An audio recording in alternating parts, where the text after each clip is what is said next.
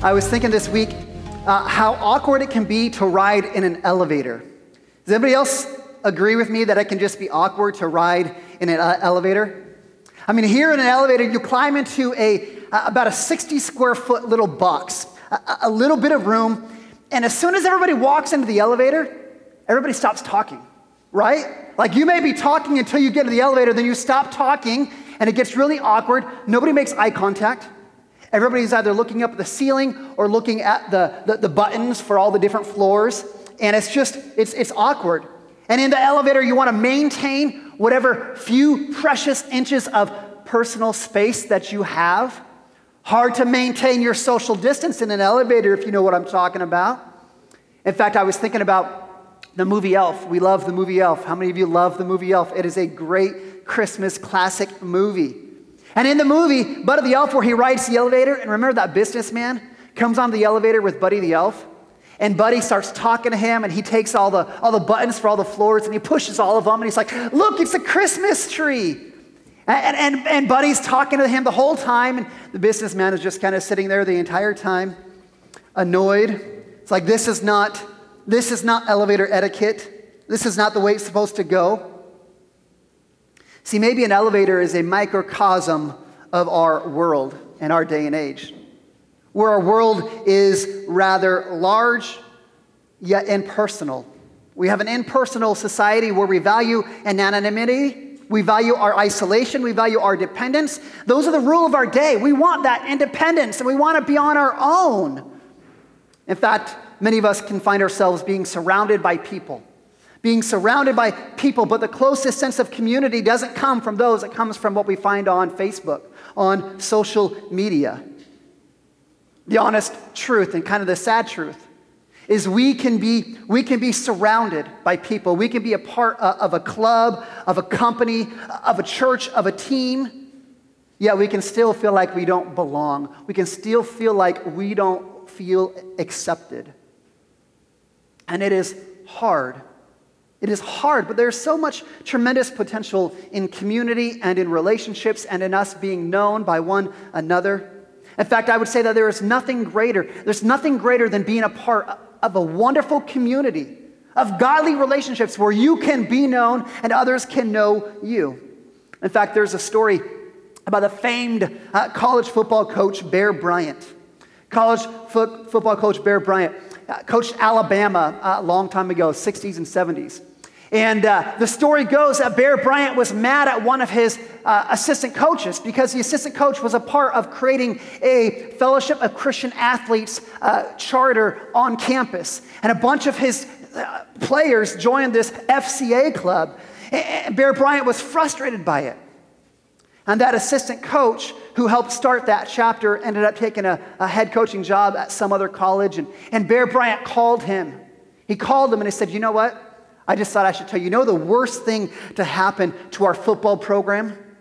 It's that darn FCA, that Fellowship of Christian Athletes. Because now all these guys want to do is they want to do nothing but hugging each other and loving each other. Man, when we get on the field, no one's going to hit anybody. Well, after that season, which some would say was his best season ever, he called that assistant coach he said, You know the best thing to ever happen to our football program was? It's that darn FCA. Man, that fellowship of Christian athletes, it brought a oneness and a closeness. Our team became unified because of the Christian influence on our team. This January, we've been in a series that we're calling It's All About Relationships. And it's a good and right conversation for us to have to realize that all of our life and all of our faith is all about relationships with our relationship with God and our relationship with one another. So, we're taking this month to have a number of conversations about how we can prioritize and grow in our relationship with God as well as in our relationship with one another. We've talked about how we can grow a relationship with God. We've talked about part of that is uh, not only us trying to know God, but allowing God to know us, because there's a difference between the two. We talked about last week on how we can develop our relationship with one another and how we need a relationship with God really to redeem our relationship with Him so then we can have a relationship with others. But today, today we're going to see how us, how the church, that's us, we're going to look at how we reflect to the world what God intended in our relationships.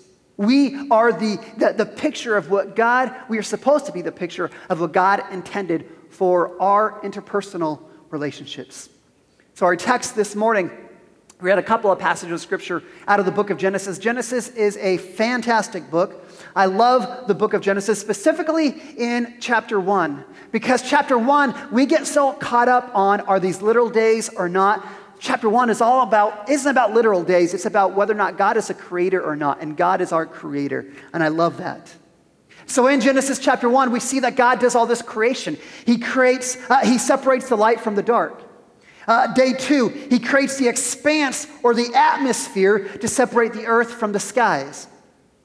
Day three, God creates the dry ground and creates plants. On day four, God creates the sun and the moon and the stars. On day five, God creates uh, the birds and the sea animals. On day six, God creates the, the land animals. And then he comes to his most prized creation, his special creation. Ben read, for, read that for us this morning, Genesis chapter 1, verses 26 and 27. It says, Then God said, Let us make man in our image, after our likeness, and let him have dominion over the fish of the sea, over the birds of the heavens, over the livestock, over all the earth, over every living creeping thing that creeps on the earth. So God created man in his own image. The image of God, He created man, male and female, He created them. See, what's key of that passage is that we, as humans, as humanity, we are created in the image of God. There should not be any doubt in our mind that we are created in the image of God. What does it mean that we're created in the image of God? I think the key is to understand that God has always existed in community. We call this the Trinity. That God uh, uh, is one, but he has simultaneously existed in three persons God the Father, God the Son, and God the Holy Spirit. This is why, when we read that verse in verse 26, this is why God said, Let us make manner in our own image, after our likeness. He's trying to idea, give us this idea that, that God, the Trinity, existed from, from the beginning of time. The Father, Son, and the Holy Spirit, they eternally live together in community from before the, the creation of the earth, from the very beginning of time. See, community, community and relationships, this is an idea, an idea that God thought of. He didn't decide, hey, maybe I should create these ideas of relationships.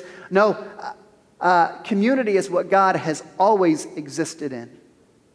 Community is not an idea. Relationships are not an idea that God had. Community is what God has always existed in. So, that love and that companionship that we long for, that completion, that sense of, uh, of, know, of being known that we long for as humans, this isn't the highest ideals of a man. No, this is something that God has put in us when He made us in His image. That we've existed, that, that God has existed eternally, and the very nature of who God is, it's all about relationship and how we and our ability to relate to one another. But since we are made in his image, that means that we are not made to live alone. In fact, I love as you look in the creation uh, story, God says, This was good and this was good. He says, Everything was good. You know the first thing that God says was not good? Genesis chapter 2, verse 18. Everything else has been good. Creation is good. The land animal is good. The, the, the, stars is good. Verse 18 it's not good that man should be alone. I'm going to make a helper fit for him. This is the design that God had for humanity, is that we would be in community. This is true whether you are an introvert, whether you are an extrovert, we are all created to be in community. We long to be known. We long to be loved. We long to find companionship and, and, and, and being accepted. We long for accountability. This is something that God created deep within us. It's not this felt need that we all of a sudden feel like, oh, I, I, have a need for relationships and to be known and for people to love me. No, God created us with this desires, with this inward desire to be known and to be in community. Now, I, I, come to the point where I want to ask some questions. And here's a question that comes to my mind when I hear this. If we are created for community, if, if God created us to have relationships, then why are relationships so stinking hard? Right? I mean, if we're created in this way, then why are relationships hard? And I'll tell you why. The answer is because something happened in Genesis chapter 3 when sin entered the world. In fact, we're going to see that the first casualty of sin. Genesis chapter 3, if you know the text, you're the serpent who's ruled by Satan. He comes and he tempts Eve, and he causes Eve to doubt God's word. And here's Genesis 3, verse 6. It says, When the woman saw that the tree was good for food, that it was a delight to her eyes, and desired to make one wise, she took the fruit and she ate. And she turned to her husband, who was with her, and gave to him, and he ate. And here's the key, verse 7. Then the eyes of both of them were opened, and they knew they were naked. And they sewed fig leaves together and made loincloths. See, broken relationships were the first casualty of sin.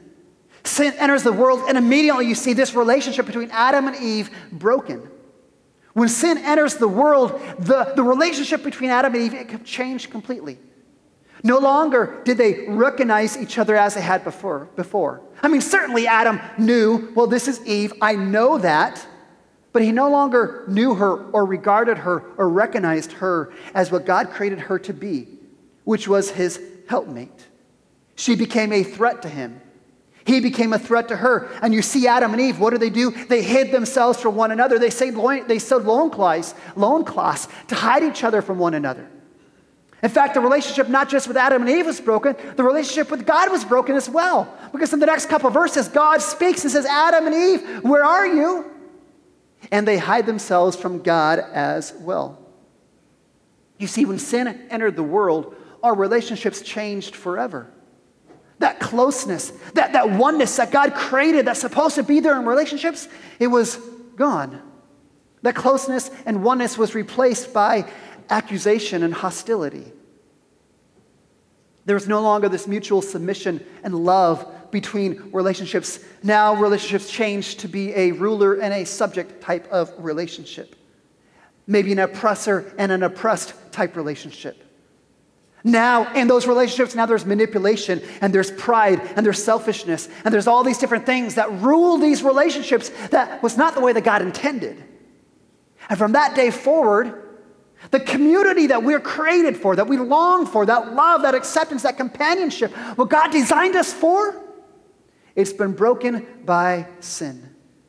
And since that day, our relationships come with a certain amount of pain and difficulty and trial and hurt. And Satan has continued to attack that safety and that peace and that community that we long for.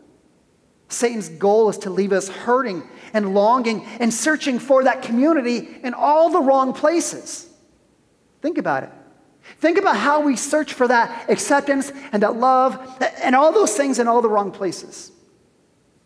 Think about, think about kids who grew up with an unstable home life, who had an unstable parent is it any surprise to us that that relationship with their parent has an effect on that child for, for years and years and years and years to come? Because that sense of peace, that sense of, of safety and community that was supposed to be in that child's life when they were young was broken from the very beginning. And so they've had this longing from once they were a child to have this love and acceptance in this community that hasn't been found. And so that has impacts on these children for, gener- for years and years and years to come. Due to our deep desire for community, you notice how we look for community in all the wrong places? This is where Satan throws us some cheap fake. Some cheap fake that looks like it's going to make us feel loved. It looks like it's going to make us feel accepted. It looks like it's going to fulfill that longing of our heart. And we find it doesn't really do that, it just entraps us. In fact, I remember when I worked with the kids at Madison House, Again, we all have this longing for community. And those kids at Madison House, they found community in gangs.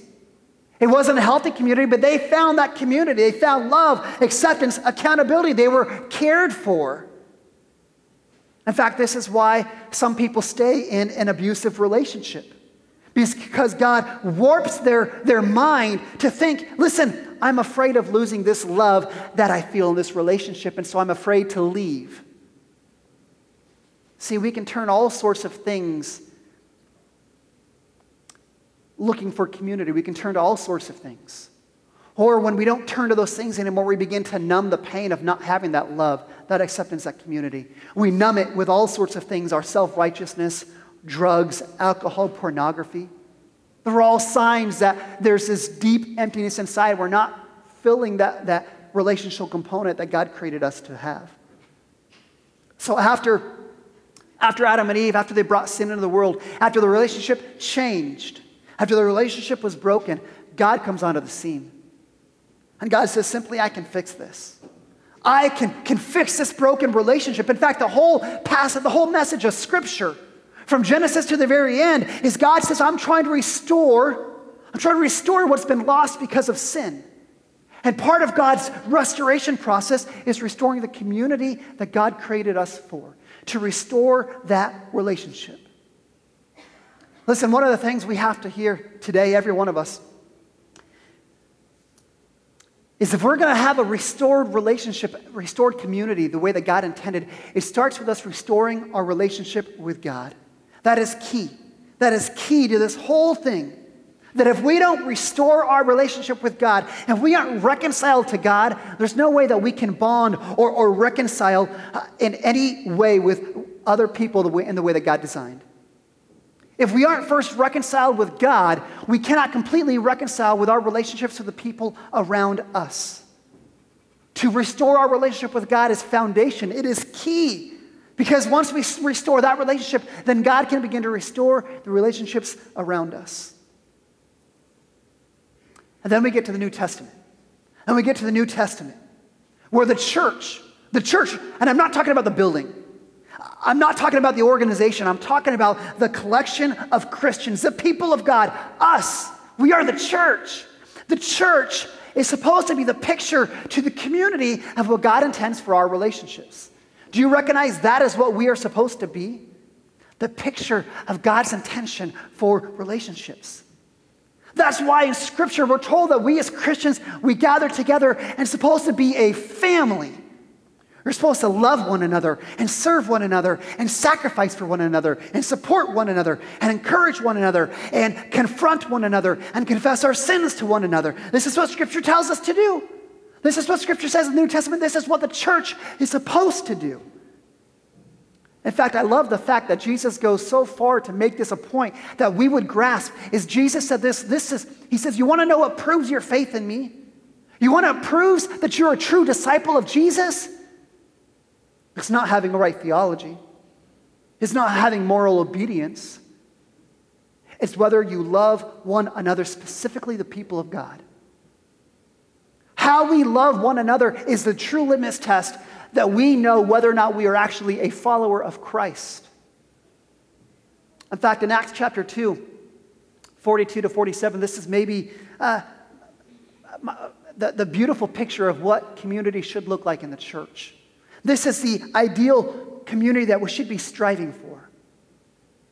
Here's what Acts chapter 2 says. It says, they, the, the, the, Christians, the church, the people of God, they devoted themselves to the apostles' teaching, which means they devoted themselves to Scripture, to the fellowship, which means our relationships, to breaking of bread, which means sharing meals with one another, and to the prayers. Verse 46 Day by day, they, the Christians, the church, they attended the temple together, they went to church together, and then they broke bread together in their homes, receiving food with glad and generous hearts, praising God and having favor with all the people. This is a picture of what God does with the church, with the people of God. He brings these people uh, together who are different, who come from different backgrounds, and they live a life together, loving one another in each other's homes, studying scripture together, having meals together, holding each other accountable, supporting and encouraging one another. And, I, and this may be one of my favorite little, little snippets of scripture because we read that the church did this. They, devoted, they, they devoted themselves to these things. And then verse 7 Look what he says. The Lord added to their number day by day those who were being saved.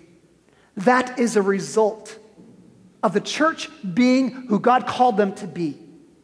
The result of the Christians, you know, the result of the Christians getting our community right? You know what happens when the church gets community right? When we love one another in this way? The, Lord's add, the Lord adds to their number day by day. See, there is, there is no greater testimony about the greatness of God than when we, when, when we as Christians get community right. When the world looks at us as a church, looks at the people of God, and sees us, people from different nationalities, people from different life experiences, people from different economic backgrounds, when the world looks at us and sees us living out of a concern for one another, loving one another, despite our differences, supporting one another, modeling our King Jesus, who did nothing out of selfish ambition or conceit, but out of humility considered others more significant than themselves. When the world looks at us living out that way, they look and they wonder and they say, man, who are these people? Who are these people? How do they have a community like this? How do they make their relationships work like this? How do they make their marriages work like this? I want some of that. I want the God who redeems relationships and restores relationships.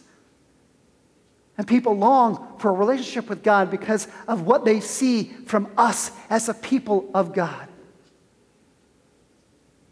See, here's, here's the whole idea we are created for community. Every one of us have this deep longing to find a place that we are loved, that we are accepted, that we can have a relationship with one another. Obviously, we recognize sin has broken those relationships that God created and made things difficult. And God has been in the process of trying to restore and redeem. And here we are, 2021, Restoration Church, the church. We are to reflect God's redemption of relationships. We are to reflect that God is restoring relationships. And He starts with us right here and how we interact and how we live with one another.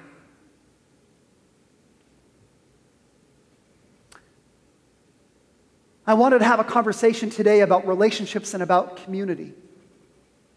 Because today is what we call our annual celebration, the opportunity for us to, to look back at what God has done and look forward to where we see God leading us in the next season of life in our church.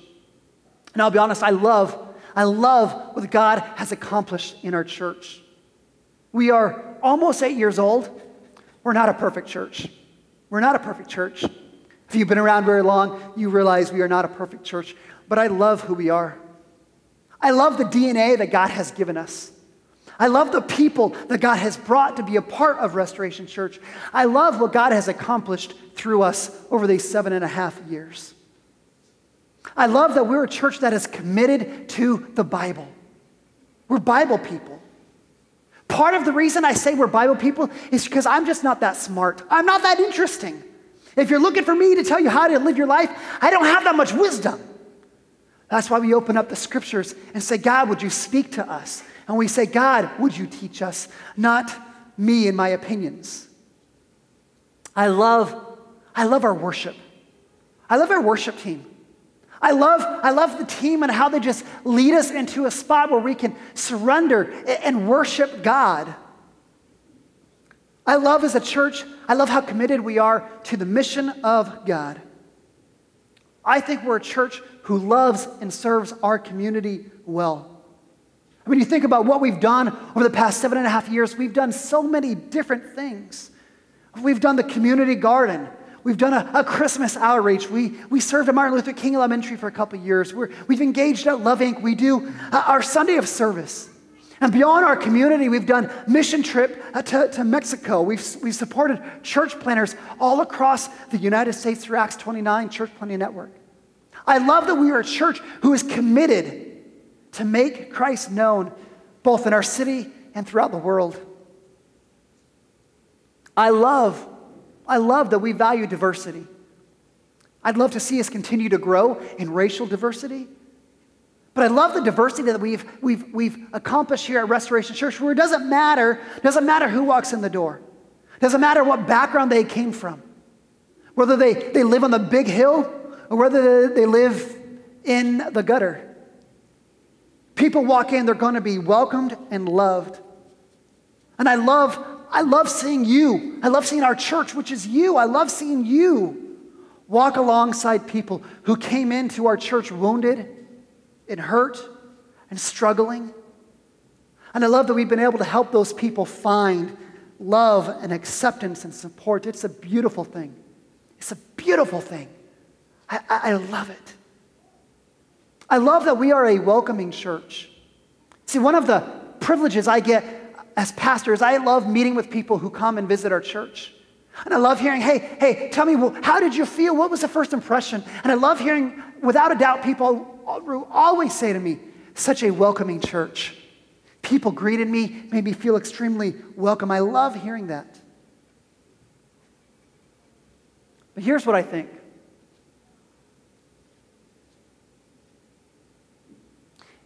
if our world is longing for community, for love, acceptance, companionship, then we as a church, we are to be the expression of those redeemed relationships that God has designed for us. We're to look like Acts chapter 2, verse 42 to 47. And let me ask you this how are we doing in that?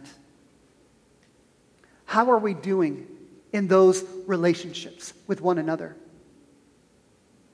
There is so much going on in our church, so much that we can be proud of, and I am, but I wonder, I wonder, have we, as a church, have we settled on being a missional church and a welcoming church without taking the strides necessary to become a relational church? When you look at our body right here, do we look like Acts chapter 2, 42 to 47? Fact, let me ask you some questions. And you can evaluate, don't evaluate somebody else, evaluate yourself. Let me ask you this When's the last time you had someone from the church into your home? What about the time before that? Is that a regular habit in your life, or is that something that happens once in a blue moon? Do you have someone in the church that you would call when the crap hits the fan at 2 a.m. in the morning? Things are going south. You need someone to talk to. Is there someone in the church that you would actually call and say, hey, I'm struggling right now. Can I have a conversation with you? Can you help me out? Would somebody view you as that person? Would someone call you at 2 a.m. in the morning because things were difficult? Are you intentionally pursuing deep friendships with people in the church, not just casual acquaintances? When's the last time that you confessed your sin or confessed, shared that you had a personal struggle with someone in the church? See, this rocked my world a couple weeks ago when we asked that question. Sure, we can know God, but the question that rocked my world was, was God, Does God know me? Because again, we're really good at, knowing God, but we like to keep God at an arm's distance. Okay, God, you're going to stay right. You're not going to come into these areas of my life that I don't want you to come in and see. So I'm going to hold on to this area, my finances, my sexuality, whatever happens to be. You can't have that. And I'll keep you at an arm's distance. Listen, how many of us in church are keeping people at an arm's distance? I don't want you to get too close to me. I don't want you to get too close. It's, it's safer. It's safer for me to let just have this surface relationship rather than letting you know me deeply and know maybe, maybe I've got some struggles. Maybe I've got some flaws. It's easier to keep you at a distance that you don't have to come in. So that is not what God has called us to. That is not the picture of the restored relationships that God is asking us to be. That is not the picture of these redeemed relationships. I want to be clear, this is not an indictment on everybody in this in our church. There are some who do this really well. But I'm just, from a pastor's perspective, If I'm being honest, I see, I see people come into these doors and come in and be a part of the church. They don't need casual acquaintances, they need friendships, they need relationships. Now, I know I know we hear the message like this and we're like, oh, I gotta, I gotta, I gotta deepen my friendships. I gotta go deeper. I get this. I get this. Sure, Pastor Kevin, I get it. And listen, I know there's lots of excuses. In fact, when I think about my need to, to help deepen relationships in our church, I have excuses as well. And I wrote down some of our excuses because excuses are like armpits. Everybody has them and they all stink. Okay? One excuse I don't have the time. I don't have the time. Nobody does. No one has the time. We are all busy. But here's the thing remember what Jesus said prove that you were his disciple. It's not you going to church on Sunday morning, it's not how you raise your hand in worship. It's not how you obey all the religious rules. It's how you love the body of Christ specifically. It's not how successful you are at work or your home. It's not how successful your home life is. It, your, the proof of your faith is how you love other Christians. Listen, if you don't have the time to invest in these relationships, it's because you've made a choice to allow something else to be more important than what Jesus says is significant. So if you don't have the time, my, my, my question to you is maybe you need to change some of your priorities. Another excuse, well, you know, the church, the people at the church, maybe they're a little different than me. They're not my type of people. It's true. There's some weird people in church, just like me and most of you. We're all a little bit weird in our own sense. But you know, when I look at the scriptures, nowhere do I see the, the church supposed to look like a country club where everybody looks alike, Everybody acts the same, everybody does the same things. In fact, one of the things about redeemed relationships, this is what the gospel does it brings people together who are different, brings people together who have different backgrounds. I mean, how, how great is this? Think about how great this is. Like, you've got, you've got a sane, intelligent, dog loving pastor who works with a man who wears a cat sweatshirt. Man, if, if God can make that work, certainly God can make some of our own idiosyncrasies work. This is where in the church, this is where in the church, like God can bring a Democrat and a Republican together to have a relationship and to be friends and have a deep friendship. God can bring people from different nationalities, from different economic backgrounds, because it's not about our differences, it's about what we have in common, which is a relationship with Jesus Christ, which is we're all sinners dependent on God and God alone. Another excuse. Man, it's hard to do relationships. It takes time, it takes effort. They don't happen naturally. Or maybe this one, maybe you've been there. Well, I've tried to pursue those relationships. I've tried to do that community thing and I got hurt. I got burned. Listen, I've been there. I've been there. I know exactly what it feels like. It is painful. And if I'm going to be honest to you right now, chances are you're going to get hurt again. Because there's no perfect community on this side of heaven. There just is no perfect community. But what we do have, while we don't have a perfect community, we do have the perfect love of God. And scripture says that perfect love casts out fear. Which means if I'm going to if I'm going to receive that perfect love of God, that I don't have to be afraid to put myself out there, to, to, to, to make myself known, to pursue those relationships, even though I've been hurt in the past. This is where I'm going to trust God and I'm going to lean in. Because I tell you what, I tell you what, it's worth it. It is worth it you could be missing out of what God wants to do in you and through you. Lean in. Another excuse, another excuse is maybe you're just relationally full. In fact, there's a book uh, called Sticky Church. Uh, great book. I highly recommend it. And I remember one of the things they said is, is think about this. Think about your relationships are kind of like a, like a, like a, a bus. You only have, maybe you call it a suburban, maybe a bus is too big. You only have a certain number of seats in your relational component because you can only know a certain number of people at that level. So some of you are saying, well, my suburban's full. I've got, my, my, my family is close. We're really close to my family. I've got some friends that I'm really close to. And, and so I don't have those deep relational needs in the church like other people do. That's awesome. I'm really thankful that you have your, your relational needs met. But can I also tell you that there are people here sitting next to you? There are people here longing to be known longing for that love, that acceptance, that accountability, that support. They're longing for those things.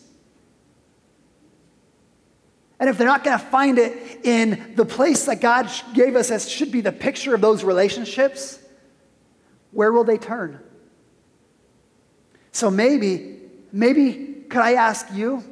If you're one of those people that says, well, my relational car is full, could you consider opening yourself up a little bit? Could you consider expanding your relational wagon, moving onto that bus, inviting some other people into your life? See, I love that picture of Acts chapter 2. When the church commits to pursuing deep relationship, it says that God draws people to himself. And that's what I want to see this year. I want to see us as a church pursuing deep relationships with one another. And we're going to, as a church, we're going to try and create some opportunities to do just that, to, to create some of those deep relationships amongst us, amongst the people of God. And here's what I'm asking you today everybody listening, everybody here today, whether you have been a part of Restoration Church for eight years or whether you are visiting here today, here's what I'm asking. I'm asking, would you jump in with us? Would you jump in with us? Would you pursue some deep relationships with the people of Restoration Church? Invite some new people into your life. If you're a new person here, maybe you've been hanging around keeping people at arm's distance, would you put your arm down and jump in full feet to be known and be known by others? Let me be a little bit even more specific. Here's what I'm asking you to do. I'm asking you to live out the Acts chapter 2, 42 to 47 model, to commit together, to commit to the study of Scripture together, to the fellowship with one another, to having meals with one another, and to prayers. So here's what I'm specifically asking you to do. I'm going to specifically ask everybody listening would you invite someone into your home for a meal? Maybe for you, maybe it works better where you're just, hey, you guys want to go grab lunch after church? That's a great thing to do. There's great tacos across the street. Invite someone for a meal. Talk about life, talk about faith, talk about their story. In fact, would you do that this February? Would every one of us make a commitment to have someone over into our home to have a meal with them? Listen, I know some of us are saying, well, COVID, COVID, COVID. Listen, COVID guidelines do not prevent us from allowing people into our home. They don't. I'm at the point that I've chosen to stop allowing COVID to be an excuse for not letting ministry happen. Ministry can still happen in a safe way. Invite someone into your home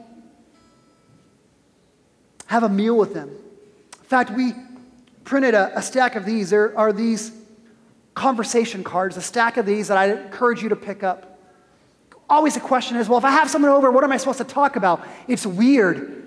Hey, let me help you. Here's some conversation starters. You pull out these cards. Some of these questions are funny, like, what's your best scar story? I got one I'd love to tell you about. It's right here in my arm. Some of them are going to be a little bit more serious, like, I don't know, I can't find a serious one, I only find funny ones. Happens to be, would you rather live in the beach or the mountains? Great, great questions. Conversations that get conversation going. Invite someone into your home, have some conversation with them, get to know them, ask about their life, their story, how they came to Restoration Church, how they came to know God. Begin those relationships. And guess what? When you do it in February, do it again in March and again in April. Listen, if you are here and you're like, well, I don't, I don't really know anybody. I don't really know anybody. Hey, listen, take the initiative. Be bold. Trust that God will go with you and invite someone. Say, hey, I don't know you. My name's Kevin. I'd love to. Would you want to have dinner with, our, with us? Would you love to have a meal with us? Have you been around longer? Have you been around restoration for a longer period of time? Would you take that initiative? Don't invite your best friend over. Invite someone maybe that you don't know. Maybe somebody you only know on the surface level. Get to know them and see what God does. When you find someone in the church that you admire, someone that you respect, someone that you look up to, ask them to, to mentor you. Ask them to, to read a book with you. Invite them for coffee and, and ask them how they succeed in growing in their faith, how they've become who they are. In fact, let me go here. You older folks, you older folks, a little bit older than me, maybe a lot older than me, I don't know, whatever happens to be. Listen, you are a incredible resource that God has given to our church. And I'm pretty sure that scripture talks about the older folks reaching out to the younger folks to mentor them, to teach them, to train them. Mean, what an opportunity for you as an older folk to find a younger couple and say, hey, you know what? We'd love to just spend some time with you on a regular basis. We'd love to tell you, man, this is how we have survived in marriage for 50 years, or 30 years, or 20 years, or 10 years. Here's what we've learned along the way. Here's how we've raised our kids. Here's how we've navigated these different things. Use your life experience to pour into the people around you. There are younger couples that would love to have your influence. And if you're my age or you're in that age, listen, there are young people, there are newlyweds, there are singles, there are teenagers who would love to have you just invest in their life. In fact, I think about me growing up in my teenage years. I had some of these men. I had some men who took an interest in me and said, Hey, would you come with me? Let's just talk about life. Let's go climb a rock together and let's talk about life. And these men played such a tremendous impact. That's what it looks like as the church that we disciple one another in that way. We spend time with them. Pursue that relationship and see how God begins to redeem and restore. When you see someone new coming to the church, seek them out. Seek them out. See, I think we always have this idea well, somebody else is going to do it, somebody else will do it. I think the problem is, you ever hear that quote? 20% of the people do 80% of the work. I'd say relationally, I think that statistic is wrong. I'd say even less than that. Maybe 10% of the people do 90% of the relational work. I'm asking every one of us this year let's deepen our relationships, let's deepen our friendships. And let's see what God does as we continue to strive to be what God has called us to be a church that is committed to, to one another, to love one another, to accept one another, to live life with one another. Let's pray.